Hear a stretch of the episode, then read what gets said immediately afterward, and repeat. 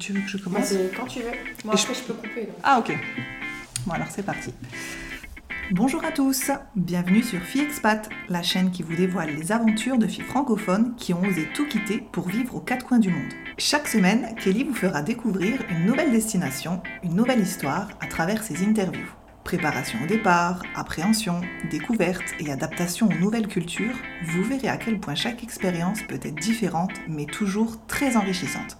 Donc si vous songez à vous expatrier ou que vous êtes simplement curieux de savoir comment on vit au Chili, au Danemark ou encore à Taïwan, on vous dit welcome Le but de Kelly à travers ses podcasts est de partager avec vous le vécu, le ressenti des unes et des autres. Expatriée elle-même 9 ans entre les États-Unis et le Canada, passionnée de voyage et surtout grande épicurienne, et je sais de quoi je parle, elle adore partir à la rencontre de nouvelles personnes et échanger des points de vue. Allez, c'est parti, embarquement immédiat, bonne écoute. Salut à toutes et à tous. Donc vous êtes nombreux à m'envoyer des petits messages sur le compte Instagram de Fille Expat pour me dire que vous n'avez pas de compte Apple et que donc vous ne pouvez pas me laisser votre avis sur Apple Podcast. Donc c'est pas un souci, malheureusement les autres plateformes ne vous laissent pas encore l'option de pouvoir laisser un avis. Donc ce que je vous propose de faire, c'est si vous connaissez une personne qui envisage de s'expatrier, qui pense depuis longtemps ou qui s'apprête à partir, ce que je vous propose de faire, c'est de partager avec cette personne le compte de Fille Expat, car peut-être certains de ses témoignages vont l'aider à préparer au mieux son départ, mais aussi cette personne va peut-être pouvoir partager certains témoignages avec son entourage. Car le but de Fille Expat, c'est aussi de rassurer son entourage. Car il y a peut-être un papa ou une maman quelque part qui s'inquiète pour sa fille. Et s'ils peuvent en apprendre un petit peu plus sur un pays précis d'expatriation, ça pourra que les rassurer. Donc voilà, n'hésite pas à le partager. Allez, maintenant je vais laisser la place à mon invité. Si tu peux commencer par te présenter en nous disant ton prénom, ton âge et la ville où tu te trouves actuellement. Alors, je m'appelle Sophie, j'ai 26 ans et je suis actuellement à Amsterdam, aux Pays-Bas. Génial. Depuis combien de temps tu te trouves euh, à Amsterdam? Alors, c'est tout récent puisque je suis arrivée il y a deux mois maintenant, mais disons deux mois de manière euh, formelle et euh, je réside ici. Mais avant, je venais un peu plus régulièrement puisque ça fait deux ans que mon copain est installé ici. Ok, donc comme tu le sais, puisque tu es une fan des podcasts Fille Expat, on va faire un retour en arrière et on va essayer de mhm. comprendre du coup qui était Sophie euh, au départ avant d'en arriver euh, à Amsterdam. Je te laisse remonter aussi loin que tu le veux. Ok. Alors écoute, euh, du coup, moi j'ai eu un parcours relativement classique en termes d'études, dans le sens où j'ai fait une classe prépa, puis école de co, et suite à l'école de co, l'année à l'étranger, les stages, etc.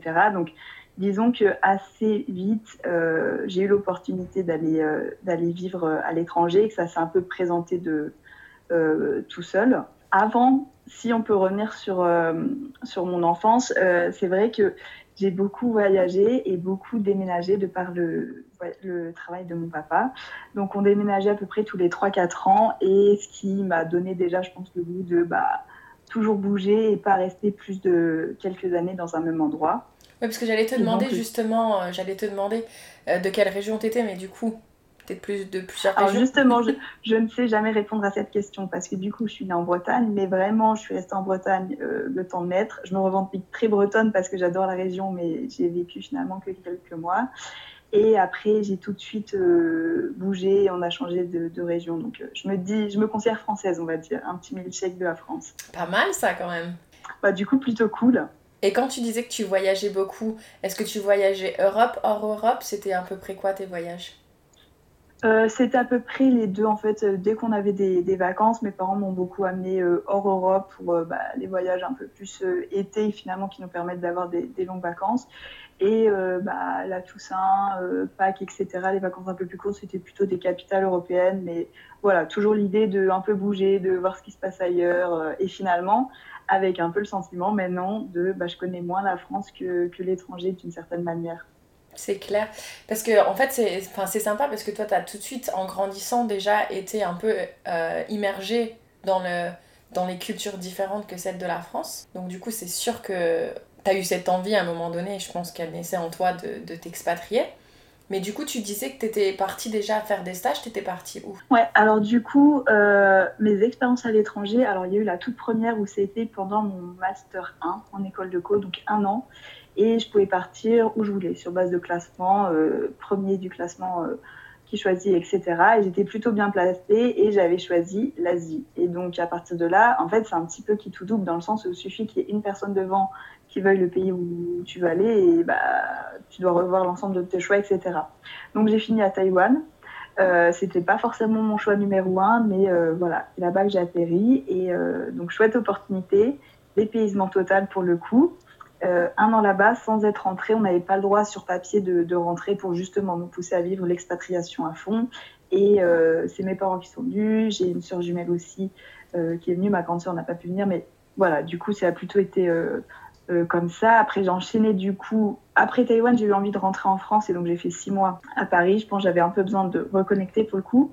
Mais je me suis très vite lassée, donc je suis vite repartie cette fois-ci à Madrid, donc en Espagne, pour ma deuxième partie de césure six mois encore. Et après, j'ai fait mon alternance, donc d'alternance des contrats français. Cette fois-ci, je suis rentrée à Paris, mais avec un poste qui était dans une entreprise internationale, un poste au global, donc ce qui me permettait finalement d'avoir euh, la dimension internationale que, je souhaitais dans mon travail, sans l'avoir finalement pour euh, mon quotidien dans, où je vivais. Et euh, après, j'ai enchaîné avec un VIE, euh, à la fin de mes études, donc cette fois-ci à Bruxelles, puisque du coup, comme mon copain à ce moment-là était à Amsterdam, le but c'était vraiment de me rapprocher un maximum. J'ai pas réussi à trouver Amsterdam directement sans parler Dutch et en marketing c'était relativement compliqué. J'avais pas forcément envie de mettre, euh, de faire de compromis, on va dire, sur le plan pro, de prendre quelque chose histoire de dire je suis aux Pays-Bas, mais pour autant euh, c'était un début de carrière, donc je voulais vraiment prendre une bonne opportunité pour, euh, pour me lancer. Et donc, je me suis retrouvée à Bruxelles, mais finalement, bon compromis entre Paris euh, et Amsterdam. Et donc, j'y suis restée deux ans. Super. Alors, déjà, j'adore que euh, tu t'es mis toi euh, en avant plutôt que ton copain, parce que je pense que c'est pas euh, donné à tout le monde de faire ça, mais te dire non, je me concentre sur mon pro euh, plutôt que sur la vie, la love story, quoi. Mais ouais. t'as dit que t'as ouais. une sœur jumelle? Ouais. Exactement, j'ai une sœur jumelle et j'ai ma maman qui a elle-même une sœur jumelle, donc Ouais, les jumelles, c'est euh, dans la famille. Est-ce que tu sais que j'ai un frère jumeau, moi? Ouais. Mais du coup, elle, elle est aussi du genre à voyager ou enfin ça n'a pas été compliqué cette séparation? Du tout. Alors parce que du coup, en fait, ce qui est marrant, c'est que euh, je disais que j'ai aussi une autre sœur, donc on est trois, et en fait, autant avec Sarah, donc ma sœur jumelle, on a un peu évolué de la même manière avec ce côté vouloir partir à l'étranger et, euh, et, vouloir partir, tout court de, de, racines en quelque sorte. Euh, on s'est toujours dit, on a toujours été dans la même classe, on s'est toujours dit, on va jusqu'au bout ensemble et tant que ça fonctionne bien, bah super. Euh, et le jour où, par exemple, on, on fera plus une force l'une pour l'autre, par exemple en classe, ou je ne sais pas, on, bah voilà, on, fera chacune notre chemin dans une classe différente. En fait, ça a hyper bien marché, on travaille ensemble, on, vraiment, on fonctionne ensemble, et jusqu'au moment où bah, on a passé le bac, et là, on a eu deux envies différentes. Sarah, avait un profil très scientifique, moi, au contraire, euh, plus euh, éco, en tout cas à me tourner vers école de commerce. Et donc, on a chacune fait une prépa. Et en fait, on savait qu'on allait évoluer chacune dans, dans, quelque chose qui nous plaisait. Et on a profité ensemble jusqu'où on a pu. Et après, on a parti chacune dans notre voie. Chacune, on a fait quelque chose qui, qui nous a plu. Donc, à partir de là, bah, c'était juste un choix qui était, euh, qui était logique. Et, euh, et j'en étais pas moins proche euh, d'elle, puisque bah, on continue aujourd'hui de s'appeler euh, tous les jours. Et j'ai pas ce besoin physique d'être avec elle. Mais, euh, mais pour autant, oui, je sais tout ce qui se passe dans sa vie. Et, voilà, mais et au contraire, Pauline, du coup, ma grande sœur, elle, elle a eu plus ce besoin de, de rester, en tout cas aujourd'hui, de rester au même endroit. Euh, C'est-à-dire là où Sarah et moi, bah, on a un peu les deux aventurières de la famille et on est toujours un peu voyageuse. Pauline l'a beaucoup été quand elle était jeune. Euh, elle a fait des stages un peu partout dans le monde et maintenant euh, elle s'est posée. Elle vient d'ailleurs tout juste de se marier, mais voilà, elle veut rester euh, dans sa région, en Normandie. C'est important d'avoir là, du coup, pas notre famille, mais la famille de, de son mari qui est proche d'elle, euh, là où on diffère un peu plus aujourd'hui. Mmh. Oui, après, tu dis qu'elle est plus âgée, elle a quel âge? Elle a 28 ans, donc deux ans de plus que nous.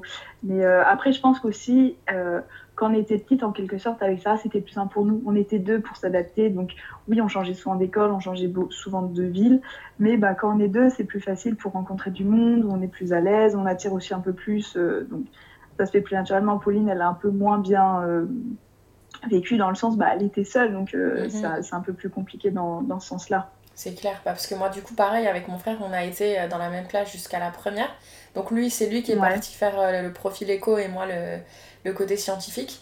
Et c'est vrai que bah, pour nous, la rentrée scolaire, euh, c'est jamais une crainte en fait, parce que tu sais que bah, ouais. il y a toujours quelqu'un qui sera avec toi. Tu sais à côté de qui tu seras. Donc du coup, euh, c'est vrai que comme tu le dis, c'est euh, beaucoup plus facile. Mais donc du coup, tu parles combien de langues? Alors du coup, je parle trois langues. bah, juste les langues finalement que j'ai appris au lycée et au collège, dans ma scolarité, espagnol, anglais, français. J'ai tenté d'apprendre le mandarin à Taïwan. C'est un grand échec. Et bon, on, évoquera peut-être plus ce sujet tout à l'heure, mais euh, le néerlandais, ça a été aussi euh, un projet, mais que, que j'ai vite abandonné parce que justement, je me suis dit, euh, autant me focus à fond sur l'anglais, puisqu'aujourd'hui, bah, on peut vraiment parler partout en, maîtrisant l'anglais. Et moi, je considère encore que j'ai mon accent français. Enfin, voilà, je, si on, parle à une personne extérieure, bien sûr que je peux parler euh, de tout et je j'ai pas de problème pour, euh, pour m'exprimer. Pour autant, j'ai toujours mon accent français et c'est quelque chose sur lequel euh, voilà, j'aimerais travailler. Donc je me disais, bah, autant avoir un, anglais qui, sur, finalement, bah, qui est pas irréprochable, mais qui est, qui est, qui est perfectible plutôt que me multiplier et me perdre dans, dans plein de langues. Donc, euh, oui, c'est clair. J'ai misé sur, euh, j'ai misé sur l'anglais. Après, perdre son accent, bon courage quand même. Hein. C'est pas, pas une chose évidente. Ah, mais exact. Et après, je me dis, bon, je suis française, j'ai mon accent français. Euh, c'est juste, bah, parfois, je pense que je pourrais faciliter, tu vois, pour, pour me faire comprendre. mais oui, l'accent français, rien n'y fait. Hein. Et puis, bah, quand je parlais avec des personnes internationales, ils me disent ah mais c'est trop chouette ton accent hyper sexy nanana euh, moi je trouve pas sexy mais au même titre que quand un italien me parle moi je trouve ça hyper beau et les italiens entre eux bah ils aiment pas non plus parler euh, on est d'accord donc, euh, mais voilà mais euh, du coup pourquoi ne pas partir dans un pays justement anglophone? Alors parce que là t'as quand même été à Taïwan t'as été en Espagne en Belgique maintenant la Hollande.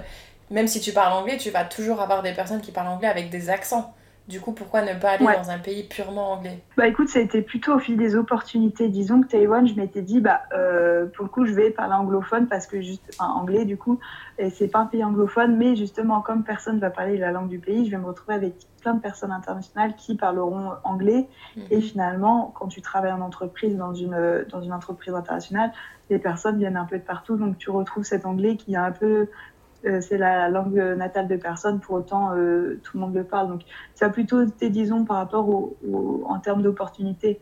Si j'avais pas été avec mon copain, peut-être que je serais pas partie à, Bruxelles en Belgique. Par exemple, ma soeur jumelle a fait le choix de faire un VIE à New York. Voilà, peut-être que j'aurais eu un projet similaire ou je sais pas. C'est voilà, les, opportunités au moment où elles se sont présentées qui, ont fait que. Après, garde en tête que les opportunités, des fois, il faut aller les chercher. Hein. Ah bah, c'est sûr. Hein. Après, euh, Bruxelles, je suis quand même allée le chercher, mais. Euh, c'est ça. Mais voilà, c'était quand même un choix de rester euh, relativement, relativement proche. Et puis, de toute façon, tu es encore jeune, donc tu as encore d'autres opportunités qui vont être présentées à toi. Mais du coup, ah là, maintenant, c'est Amsterdam. Donc, tu restais un peu dans le nord de l'Europe, on va dire. quand je parle du nord, je parle au niveau de la météo, on en parlait un petit peu offline. Euh, mais du coup, toi, tu y allais déjà de temps en temps. Donc, tu as dit pendant deux ans, c'est ça? Ouais, exactement. Et en fait, bah, justement, Bruxelles, Amsterdam, c'est vraiment deux heures, deux heures 30 max de route. Donc, euh, et il y a eu le Covid entre temps. Donc, disons qu'il n'y avait pas vraiment de.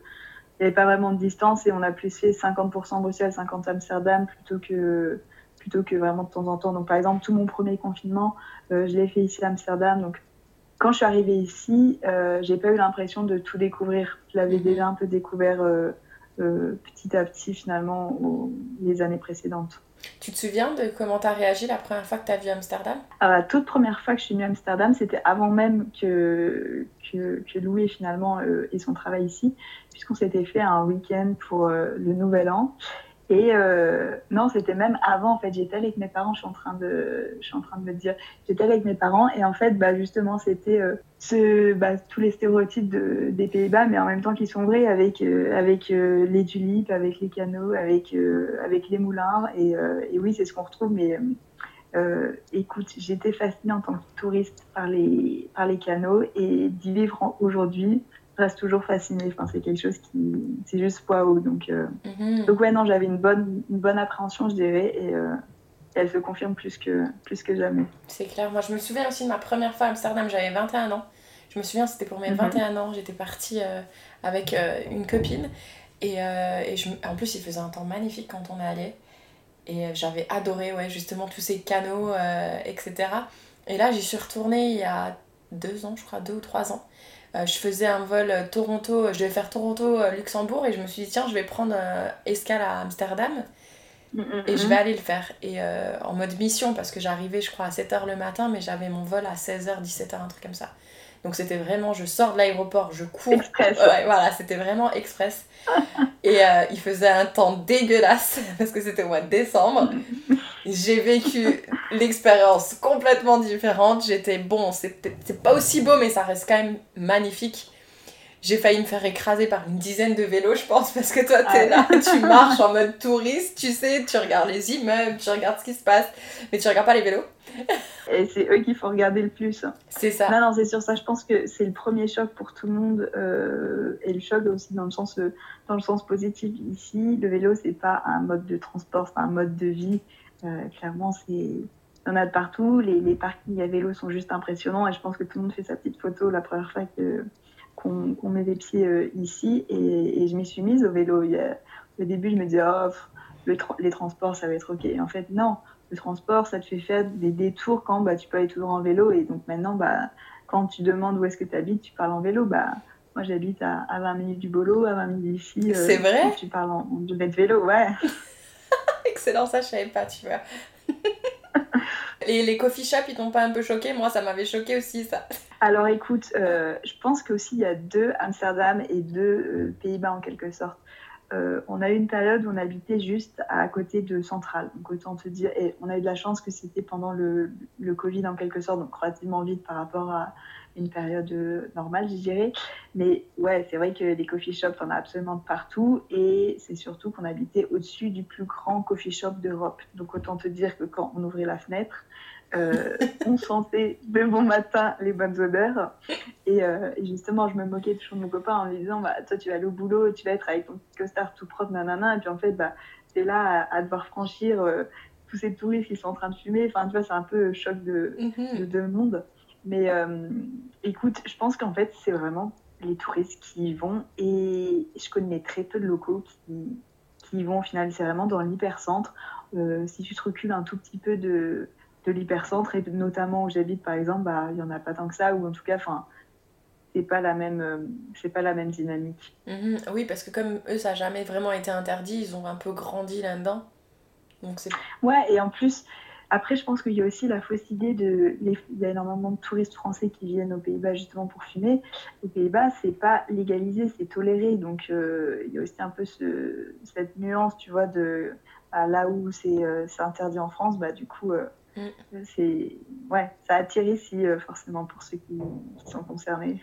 Ouais, c'est clair.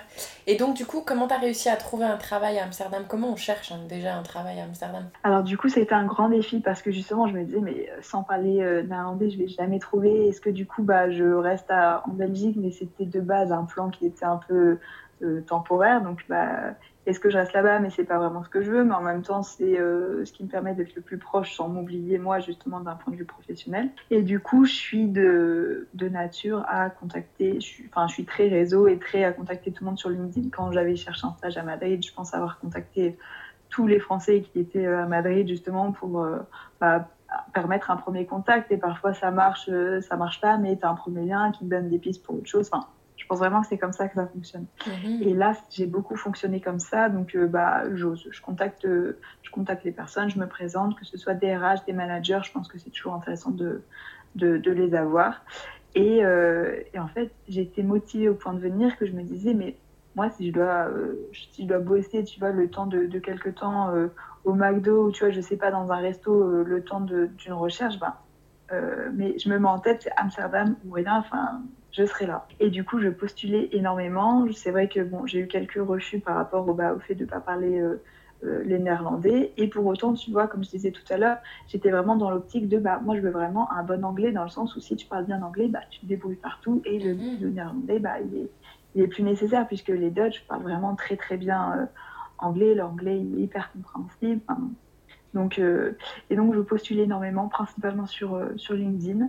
Et après, bah, tu parles un petit peu de ta recherche à droite à gauche, puis tu as toujours un copain qui connaît quelqu'un qui peut faire passer ton CV. Donc, euh, donc voilà, un petit peu de réseautage. Et écoute, un jour, je, passe, je reçois un, coup de fil sur ma boîte vocale, puisque je coupais toujours mon portable pour, euh, mes données, donc j'écoute jamais ma, ma, boîte vocale.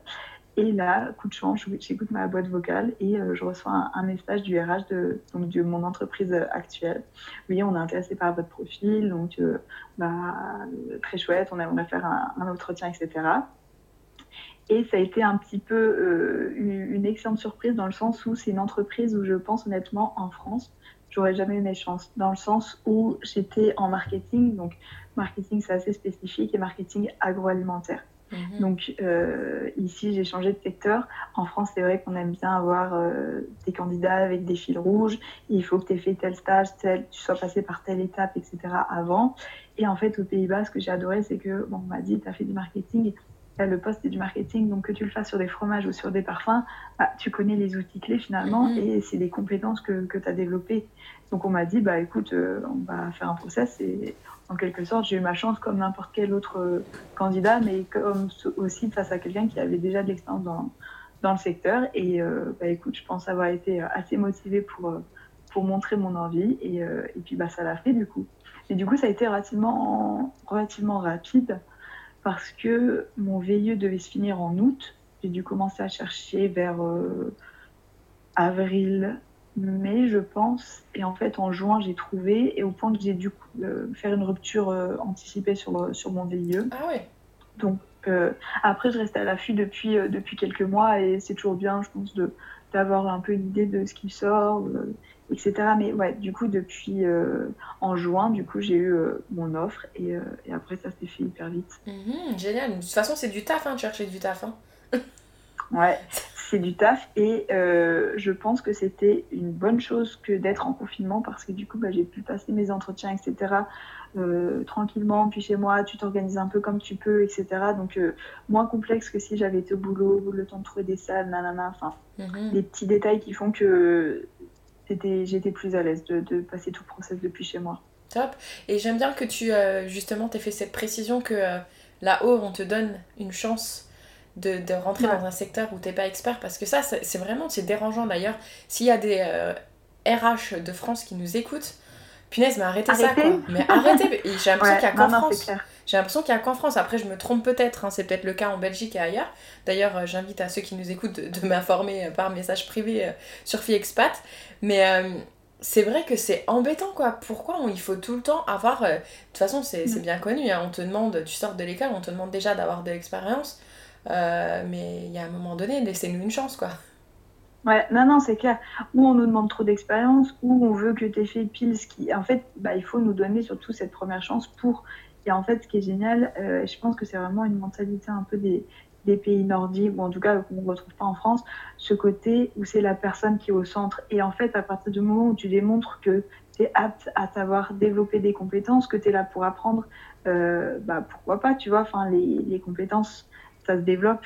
Euh, la mhm. personne, tu la changes pas, mais les compétences, ça se développe. Donc, à partir de là, ouais, bah, ça juste à prouver que, que tu es la bonne personne. Non, et puis en plus, une personne que tu embauches et que tu lui montres justement que tu lui fais confiance, que tu lui donnes cette chance justement de faire ses mm-hmm. preuves, mais c'est vachement plus motivant, surtout dans notre génération. Euh, c'est vachement plus motivant et ça nous donne envie de rester parce que tu as envie justement de faire tes preuves et tu vas travailler encore plus. Donc, euh, Carrément. Et tu vois, on disait un petit peu tout à l'heure aussi, le côté où toutes les deux on se lasse assez, euh, assez vite, etc. Bah, euh, là, justement, tu vois, euh, je fais pas des choses. Oui, je fais des choses que j'ai déjà fait, mais d'une autre manière. Et du coup, bah, il n'y a pas ce côté, ok, je sais faire, mais en fait, bah, je m'ennuie à, mon, taf. Non, là, je fais des choses qui tous les jours me passionnent, j'apprends, et justement, c'est ça qui continue, tu vois, de me garder un petit peu euh, motivée et, euh, et, où tous les jours bah, j'ai envie d'aller au boulot parce que je sais que je vais apprendre et je suis pas dans une espèce de, routine qui, euh, qui, m'éteint petit à petit. Mhm. non, c'est clair. Non, mais c'est top. Et donc, du coup, j'imagine que t'as pas eu besoin de rechercher un appartement ou des choses comme ça parce que tu es venu chez ton copain? Euh, alors, il était en coloc à ce moment-là, et justement, c'était le moment de est-ce que je vais mettre un peu plus de temps que prévu et se relance, parce que son, contrat se arrivait à la fin. Est-ce que du coup, il se relance dans un autre contrat, mais potentiellement j'arrive euh, un mois après, et, ou est-ce que bah, il prend directement un appart, mais potentiellement j'arrive six mois après. Et mhm. il faut pouvoir l'assurer financièrement, euh, l'assumer. et donc, on a pris un peu le pari en fait de prendre un appart. On se dit, bah, c'est le moment, et enfin au pire, ce sera compliqué. Enfin, on fera sur un salaire le, temps d'eux et, euh, et après, ça ira mieux. Enfin, je finirai bien par trouver quelque chose, justement. Et en fait, bah, du coup, ça s'est bien fait. Euh, début mai, il a, il a, pris son appart et je suis arrivée en, juin. Donc, euh, finalement, ouais, ça s'est tout enchaîné. Et du coup, maintenant, on a notre appart à tous les deux à Amsterdam. Top. C'est quoi à peu près les tarifs pour un appart à Amsterdam? C'est hors de prix. C'est hors de prix, surtout parce qu'à chaque fois, tout le monde me demande alors par rapport à, Paris, et en fait, je me rends compte que c'est vraiment beaucoup plus cher. Déjà, la vie sur place est chère, mais les logements, euh, je pense que déjà, c'est une bonne chose d'être deux pour habiter. il s'avère que c'est la situation qui a fait que, mais euh, disons, avoir un, appartement seul, euh, là, par exemple, je pense que nous, on paye 1300 à deux.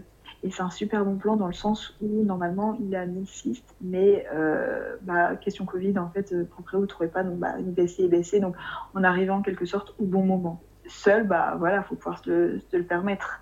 Donc euh, on a un appart, on a une chambre, enfin c'est pas non plus un, c'est un 41 mètres carrés, donc euh, c'est pas non plus un, un palace, mais euh, et tu vois par exemple j'ai des copines qui sont qui sont en coloc, bah une chambre en coloc ça monte vite à ouais 900 1000 donc pour une, chambre en coloc, c'est un budget. Ah, tu vois, j'aurais pas pensé que ça allait être aussi cher, mais du coup, en plus, 1300 euros, est-ce que ça inclut euh, eau, électricité et tout ça, ou t'as encore des factures à payer? Non, non, t'as tout après. As, du coup, t'as tout ce qui est euh, Wi-Fi, électricité, eau, euh, t'as énormément de taxes pour les poubelles, des, des, trucs que tu... Moi, j'avais toujours été en colocation où, enfin, le genre de taxes où t'as l'impression que c'est toujours le propriétaire qui paye, et non, là, c'est c'est le à la charge du locataire. Donc, euh.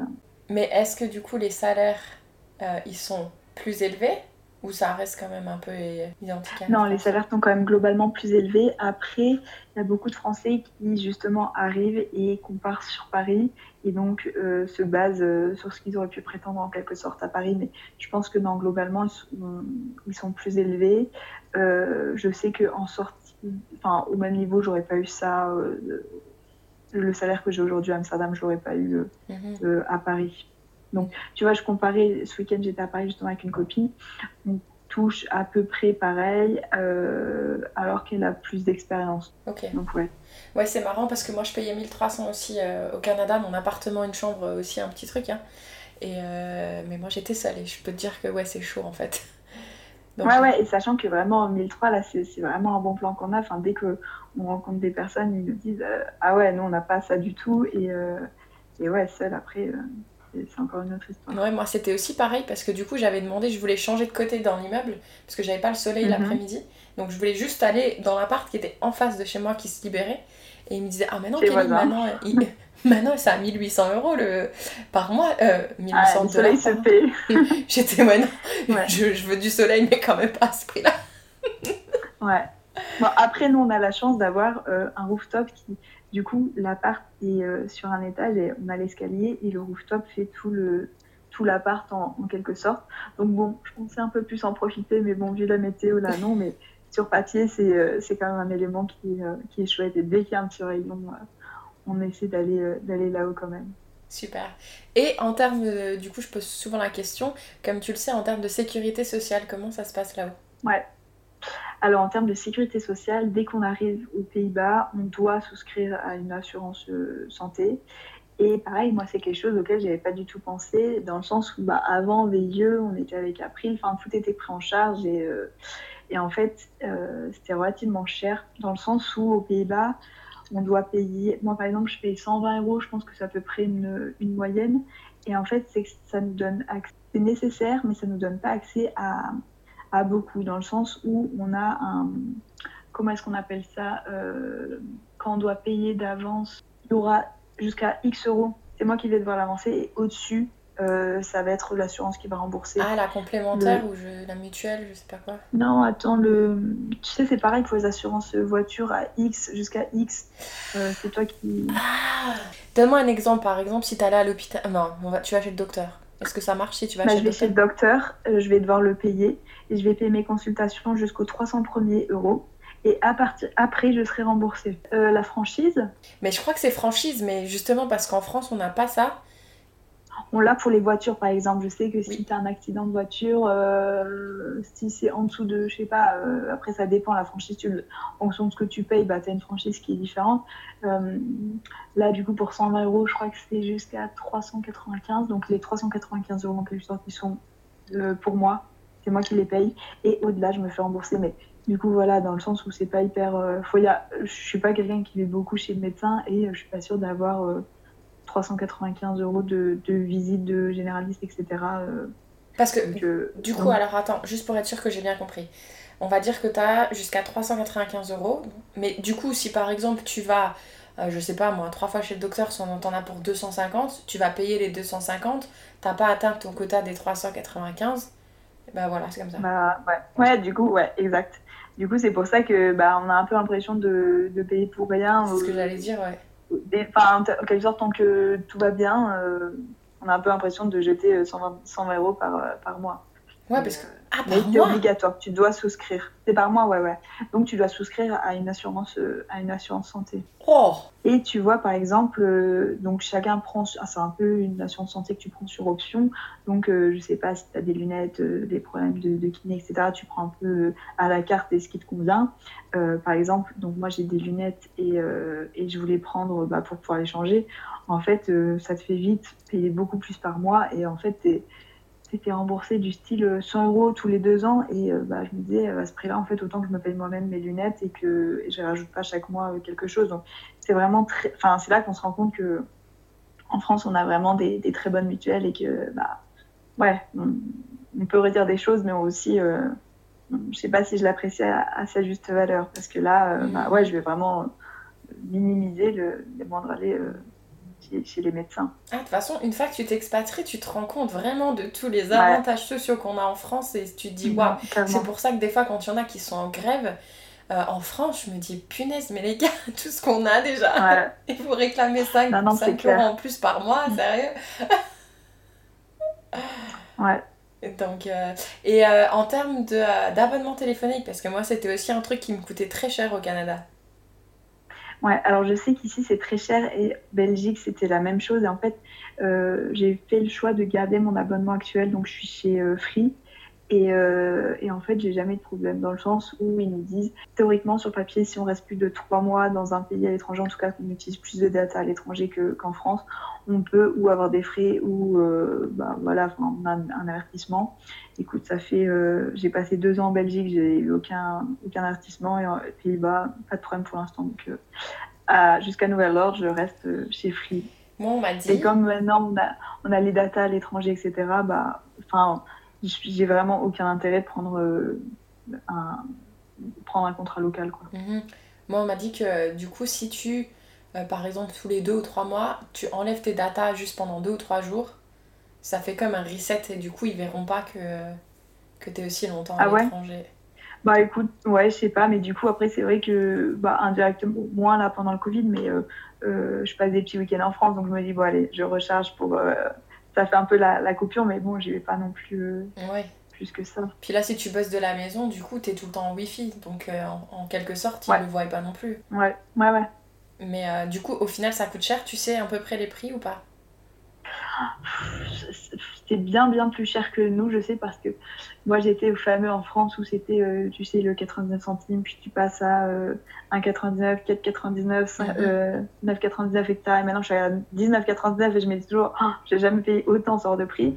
Et quand je disais ça à, à des Belges, ils disaient, mais euh, nous c'est rien du tout, c'était plutôt vers vers 35. Enfin, du coup, aux Pays-Bas, je ne saurais pas te dire parce que du coup, je ne me suis pas renseignée sur, euh, sur la question. Mais oui, c'est, euh, on nous proposait avec la Wi-Fi d'avoir des, des abonnements et c'est plutôt autour de 35-40. Euh. En fonction des options, ça, ça monte un peu plus, mais on n'est pas du tout aux 99 centimes ni aux 19 euros. Hein. Tu sais combien moi je payais? Non. Je payais 100 dollars par mois et j'avais 3 gigas. C'est rien du tout, 3 gigas. On est d'accord. tu passes un appel Messenger et, eh ben, je plus rien. c'est pour ça que là, quand... là j'ai un abonnement à 9,99, je suis waouh Et t'as quoi? Genre 35 gigas, tu te dis waouh Ouais, non, honnêtement, ça n'a pas de prix, ça, de justement, de vivre à l'étranger. Pour moi, c'est ultra important de, bah, de pouvoir appeler euh, mes parents ou mes soeurs, même mes amis, quand je veux, où je veux. Et, c'est hyper agréable de ne pas avoir à être euh, chez soi de la Wi-Fi. Là, je suis dans la rue, je peux les appeler sur, euh, sur leur téléphone, comme si j'étais en France finalement. Et ça, c'est chouette. C'est clair. Et en ce qui concerne, je sais pas si chez toi, si, ce que tu as comme abonnement télé ou internet, mais moi, ça coûtait très cher aussi. Du coup, euh, bah, alors moi, ça m'a semblé cher parce qu'à chaque fois, c'était inclus dans mes prix de, de coloc en quelque sorte. Mais du coup, télé, on n'a pas pris parce qu'on s'est dit si on a Wi-Fi, euh, on peut regarder un peu comme on veut et on n'est pas très télé. Euh, après, la Wi-Fi, on l'a fait installer et ça nous coûte à peu près 30 euros, entre 30 et 40 euros par mois, je dirais. Ok, ça va, c'est Il y a le premier mois où c'est un peu plus cher parce qu'ils installent, mais et, enfin, et tu payes la, la, box. Mais non, en soi, je pense que c'est à peu près les prix en France. Enfin, en France, pareil, j'en ai jamais euh, acheté, mais, euh, mais je pense. D'accord. C'est pas déconnant en tout cas. Ouais, non, ouais, non, parce que moi, enfin, pareil, là j'ai l'impression que je compare. je compare beaucoup au Canada parce que du coup, c'est ça où je payais le plus. Mais moi, j'étais à 250 dollars par mois. Mais là, c'est obligé que ton, ton, salaire soit en conséquence parce que du coup. Ben, il est aux conséquences, mais au final, c'est ce que j'expliquais à tout le monde. Tu prends ton salaire qui est plus élevé, et t'enlèves toutes les factures. Ouais, presque. au final, tu reviens au même, tu vois, donc tu te dis euh, l'un dans l'autre, euh, chaud quoi. Non, non, non, ouais, c'est sûr. Ouais. Parce que du coup, t'as pas de voiture? Alors, j'ai pas de voiture, bah non, parce que j'ai mon petit vélo, mais euh, mon copain a une voiture avec, avec son boulot. Souvent, ils font ça. Enfin, je sais qu'au Benelux, c'était relativement fréquent, c'est un peu une compensation financière autre que mhm. bah, monétaire finalement. Et euh, du coup, bah, on a dû payer un, un on appelle ça, c'est un abonnement un peu. Tu prends une zone dans la ville pour pouvoir te garer où tu veux, et ça, c'est un prix, c'est relativement. Les parkings sont hors de prix à, à, Amsterdam.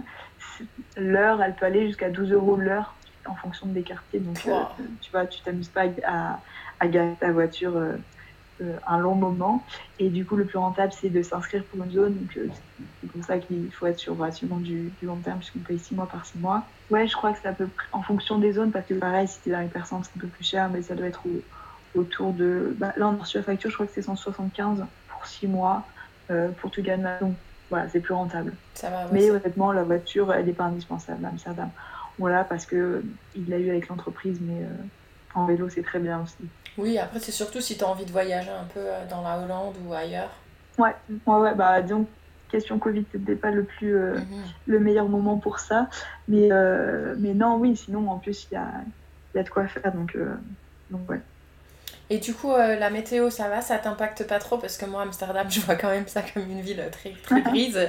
Surtout étant donné que la fois que j'y suis allée, j'ai mangé de la pluie euh, toute la journée. Alors écoute, le premier confinement que j'ai fait ici pendant le Covid, donc c'était euh, de mars, fin d'avril jusqu'au début de l'été, on avait eu un temps, mais juste waouh. Donc je me disais, mais ça va en fait. Enfin, pourquoi tout le monde dit qu'à chaque fois il pleut tout le temps aux Pays-Bas C'est carrément ok. Et donc, bah voilà, là j'étais tombée amoureuse de, de, la ville. Et maintenant, euh, il fait que pleuvoir. C'est vrai que ça joue quand même beaucoup sur, euh, sur le moral. Euh, je te cacherai pas que bah ouais, dès que je vais au boulot, je suis bon. Est-ce que aujourd'hui je prends le ciré? Est-ce que je prends les transports? Est-ce que j'y vais bien en vélo? Mais euh, bah, du coup, tout le monde est ultra équipé mhm. ici. Mais ouais, après, c'est pas des grosses journées pluie intenses, c'est des petites coupures. Donc ça nous permet de lever la tête, de voir un petit peu bleu, de recharger les batteries avant euh, la prochaine pluie. Mais ouais, non, sinon c'est faut pas venir à Amsterdam pour le temps. c'est sûr. C'est clair. Et un truc qui m'avait choqué euh, à Amsterdam, parce que je suis mais absolument contre ça, et s'il y en a qui écoutent et qui ils vont peut-être pas aimer, mais ce quartier rouge, il s'appelle comme ça Ouais, Ouais, le quartier rouge. Euh, d'ailleurs, je crois qu'il a toujours pas réouvert. il avait été fermé pendant le Covid. Et euh, ouais, bah, disons qu'ici, ils sont euh, une politique à, autoriser dans le sens où c'est un travail comme un autre et euh, bah, au moins elles le font de manière sécurisée. Et en fait, bah, moi, je ne sais pas si j'ai vraiment un avis dans le sens où, bah oui, ici, ça fait aussi partie un peu de la, la culture, mais je discutais avec des personnes et qui me disaient, bah, en fait, ces personnes, ou enfin, celle-ci ou, d'autres, euh, le métier existera quoi qu'il arrive, dans le sens où que ce soit légal, enfin, légal ou non. Euh, en France, on a aussi des, des mhm. personnes qui se prostituent, etc. Au moins ici, c'est que elles ont un salaire, elles sont, elles touchent des droits, elles ont une retraite, chose qu'on n'a pas, qu'elles n'auraient pas forcément en France. Donc, ça leur permet de donner une, une mhm. certaine situation euh, qu'elles n'auraient pas, qu'elles auraient pas ailleurs. Mais mais en fait, tu sais. Après, le gros débat. Voilà, moi en fait, tu sais ce qui m'énerve dans, dans, tout ça, parce que pour moi, elles sont quand même des artistes. Hein, ce qu'elles font, c'est pas. Tu vois, elles dansent. De... Pour ceux qui connaissent pas le quartier rouge, donc il y a des, des, femmes qui sont derrière des vitrines et qui font un peu un show, mais après, euh, ça se transforme en quelque chose d'un petit peu plus euh, sexuel. en fait, moi, ce qui me dérange, il est où le quartier avec les hommes qui dansent euh, derrière des vitrines? C'est vrai qu'il n'y a pas le quartier avec les hommes, parce qu'il y a le quartier avec des trans euh, il y a des, je me demande aussi s'il n'y en a pas pour euh, les lesbiennes, mais euh, écoute, peut-être en développement. En tout cas, ça s'ouvre un peu plus. Donc, tu vois, moi, la grosse égoïste, hein, je me balade dans le quartier rouge, moi, faire des nanas à moitié à poil. Et moi, je vais voir où les mecs. ouais, c'est pas, pour l'instant, c'est pas là qu'il faut aller, c'est sûr. voilà, donc c'était euh, juste la petite parenthèse. Mais, euh, Le petit coup de gueule de Kelly. voilà, mon petit coup de gueule. Moi, je suis célibataire, je veux de l'homme derrière les vitrines. Surtout que moi, les spectacles de Chip Mendels, alors ça, j'adore ça. Euh, ne m'y emmène jamais parce que je deviens hystérique et je te casse les oreilles. enfin voilà. Bon, du coup, avant que je te pose les questions de la fin, est-ce qu'il y a un conseil que tu aimerais donner à une personne qui envisagerait de venir euh, s'expatrier, que ce soit en Hollande ou à Amsterdam plus précisément? Je pense que c'est important de, de, se renseigner avant dans le sens où... Enfin, c'est important oui et non. Parce que j'ai envie de dire que d'un côté, euh, justement, comme je te disais tout à l'heure, le fait de voyager quelque part et d'y vivre, c'est totalement différent. Et moi, je pense que j'ai un peu fait cette erreur à Taïwan de me dire ah bah je revenais d'un week-end, d'un voyage de trois semaines euh, en Asie, j'adore la bouffe asiate. Pour la faire très courte, euh, trop chouette, allons vivre là-bas. Et il y a autre chose derrière et euh, voilà, il y a toute une culture dans, dans laquelle bah, on doit pouvoir se projeter.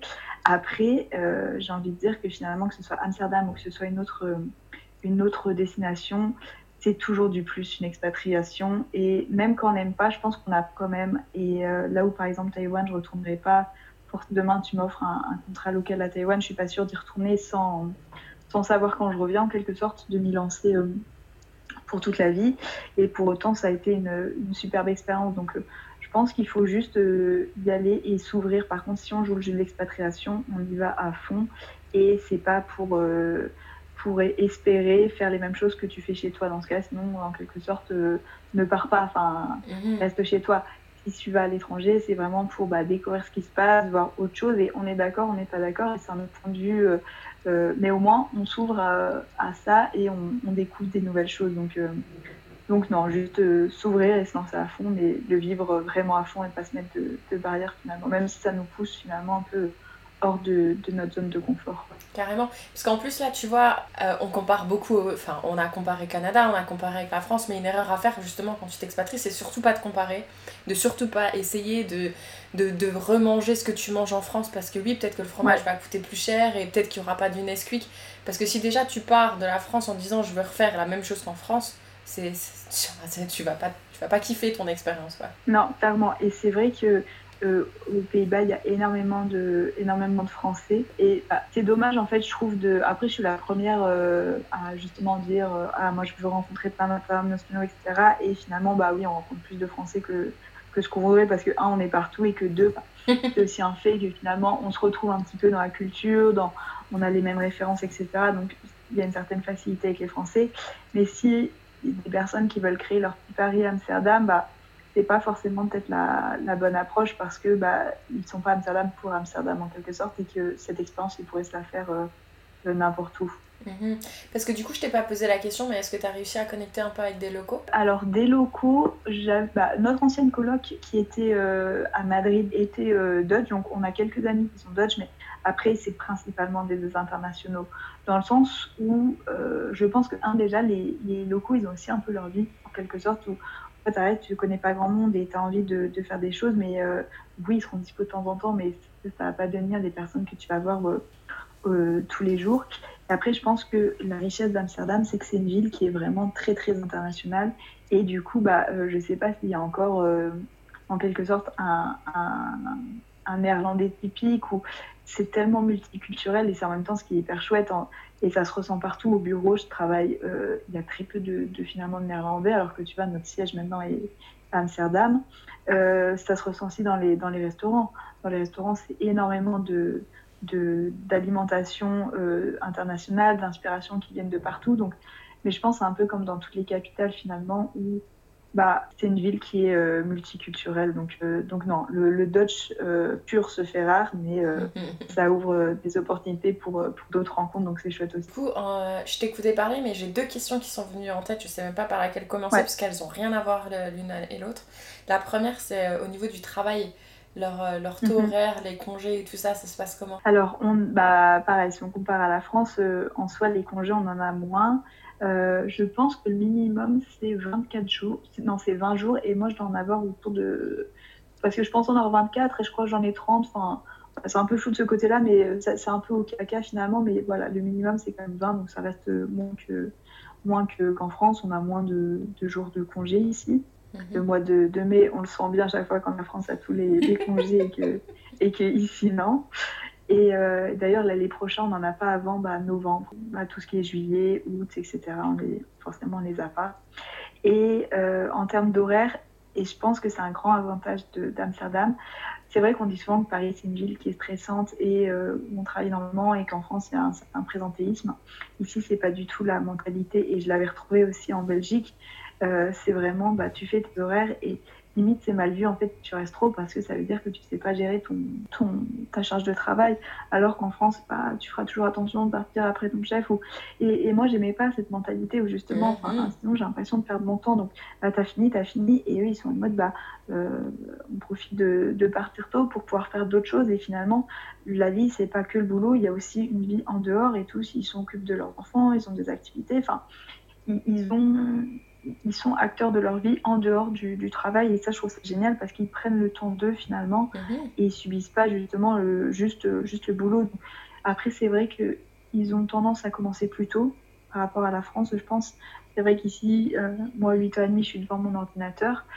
On déjeune aussi assez rapidement dans le sens où c'est pas la pause de 2 heures. Euh, non, c'est euh, tu vas manger, tu, tu déjeunes en 30 minutes, euh, une heure max, c'est souvent quand c'est des entreprises internationales. Euh, mais, mais, voilà, le but c'est efficace et euh, bah, au moins tu, tu, prends de pause, bah, au plus tu travailles et au plus tôt tu vas pouvoir, tu vas pouvoir partir finalement. Donc ça c'est hyper agréable et, et j'avoue que c'est un gros point qui m'avait changé de, de, Paris et positivement. Oui, ça, ça moi j'adore. Et puis comme tu l'as dit, c'est pas parce que tu es là pendant des heures que ça veut dire que tu travailles plus. Au contraire, ça veut dire que tu n'es pas efficace. Ah non, clairement, ouais. Non, non, c'est sûr. Ça, j'adore. Et euh, tu sais, quand je pense à la Hollande et à Amsterdam, j'ai aucune idée de leur spécialité culinaire. Alors, bah, en même temps, on vient pas toujours ici pour, euh, pour ça. Là, pour le coup, la France, peut-être, euh, on a peut-être à, à baver devant la France. c'est vrai que je mange très peu local. Et comme je disais tout à l'heure, comme il y a énormément d'étrangers, il y a énormément de restaurants internationaux.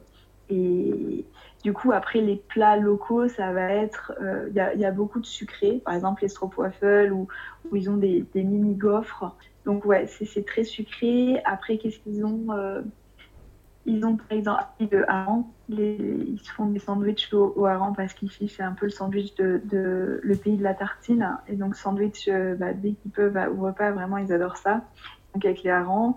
Il y a aussi des Bon, là, c'est plutôt pour l'hiver, mais c'est des plats qui sont bien costauds. Euh, et euh, c'est une espèce de purée avec dedans, au choix, c'est ou du poireau ou de la carotte, et avec euh, des saucisses. Enfin, tu sais, le plat bien réconfortant, bien.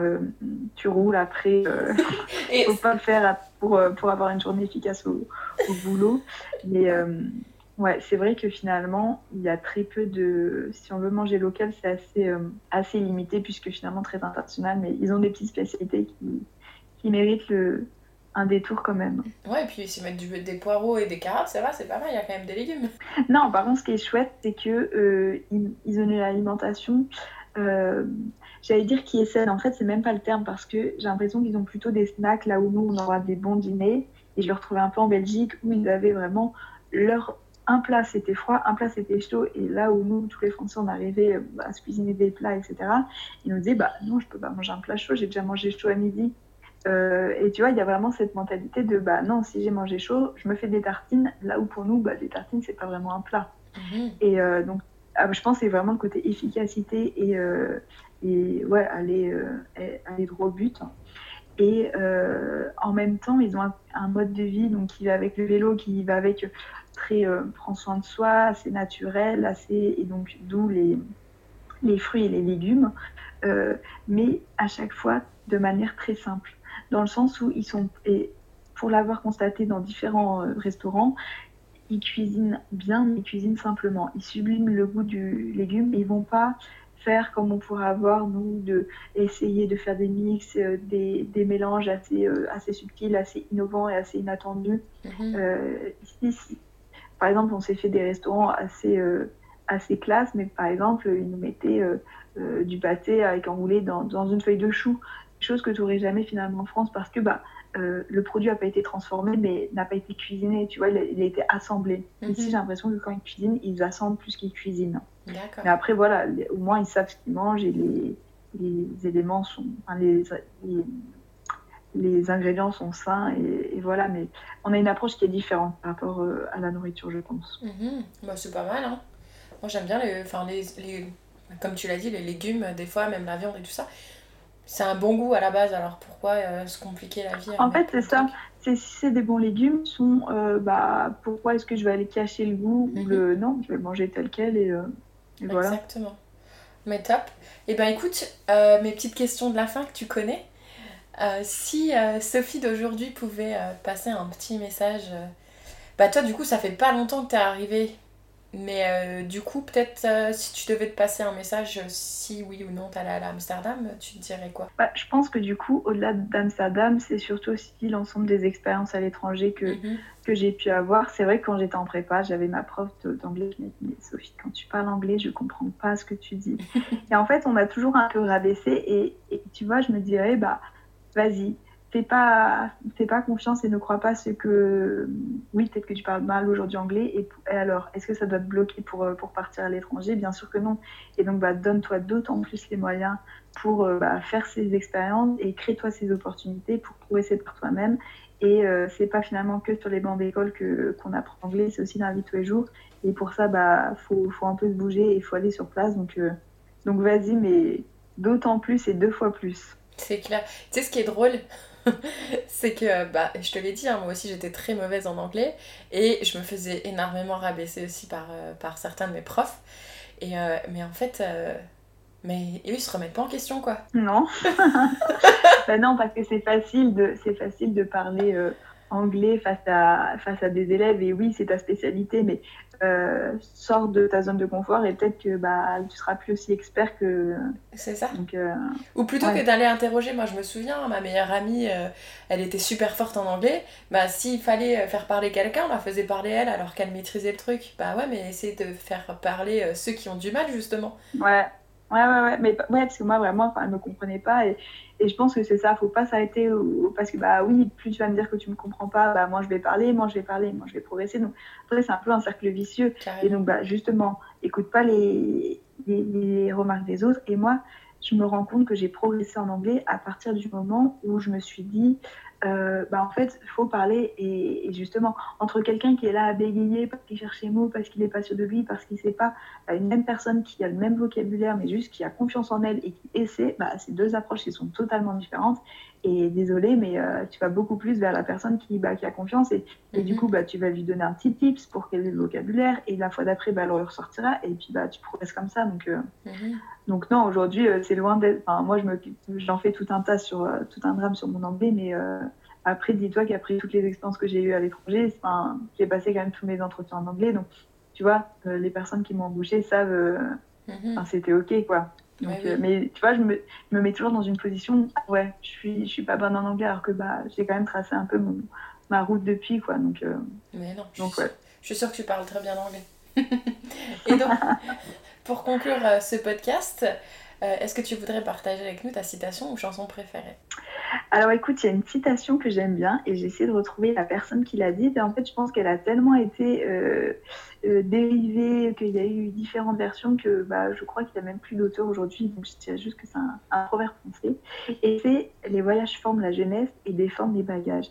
Et je trouve que cette citation, elle est jolie parce que finalement, bah, euh, avec les voyages et le fait de partir à l'étranger, bah, on grandit, on se forme, on se forge, on apprend, on découvre plein de choses et on n'est pas, comme je disais tout à l'heure, on n'est pas forcément d'accord avec tout ce qu'on voit et tout ce qu'on apprend, mais pour autant, ça nous ouvre un monde et ça nous ouvre des nouvelles portes. Et je pense qu'à partir de là, on peut que avoir euh, l'esprit euh, ouvert. Et c'est chouette dans, un monde d'avoir, tu te fais ta propre opinion, mais basée sur des connaissances que, que tu as découvertes finalement au, travers de différentes rencontres et dans différents pays, dans différentes cultures. Bah carrément, et puis au moins ça te permet aussi de, d'être un petit peu plus épanoui, je pense, parce que du coup tu t'ouvres un peu plus sur ce qui est possible, et donc du coup c'est, c'est énorme ça pour ton pour l'épanouissement personnel. Ouais, ouais, et tu vois un petit peu finalement ce qu'on disait tout à l'heure avec euh, souvent on se rend pas compte en France euh, la chance qu'on a et bah justement là de connaître autre chose, bah tu, tu sais où est le pour et où est le contre et tu vois ce qui est bon qui est bon à prendre et tu te fais un petit peu ta, ta propre opinion de la somme de,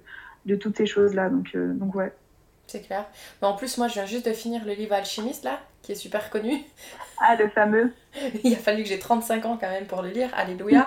et c'est marrant parce qu'en fait, c'est ce qu'il fait. Lui aussi, il part d'Espagne pour aller voir les pyramides, mais tout ce qui lui arrive sur son chemin et toutes les personnes qu'il rencontre, c'est tellement enrichissant. Euh. Ouais, bah moi, je pense vraiment qu'on est euh, je sais plus qui m'avait dit, je pense que c'était mon grand-père un jour, il m'avait dit en fait on est la somme de l'ensemble des personnes qu'on rencontre et c'est vrai et tu vois et en fait si tu prends un petit peu le, le meilleur ou tu vois dans chaque personne qu'on a, bah il y a forcément quelque chose qu'on aime ou quelque chose auquel on aspire, bah si on prend toutes ces bonnes choses, bah tu vois tu peux que t'améliorer en tant que personne et tu deviens bah, un peu la personne où tu as pris le positif de chaque personne que tu voulais et tu deviens la meilleure euh, version de toi-même. Exactement. Et eh bah écoute, très belle conclusion.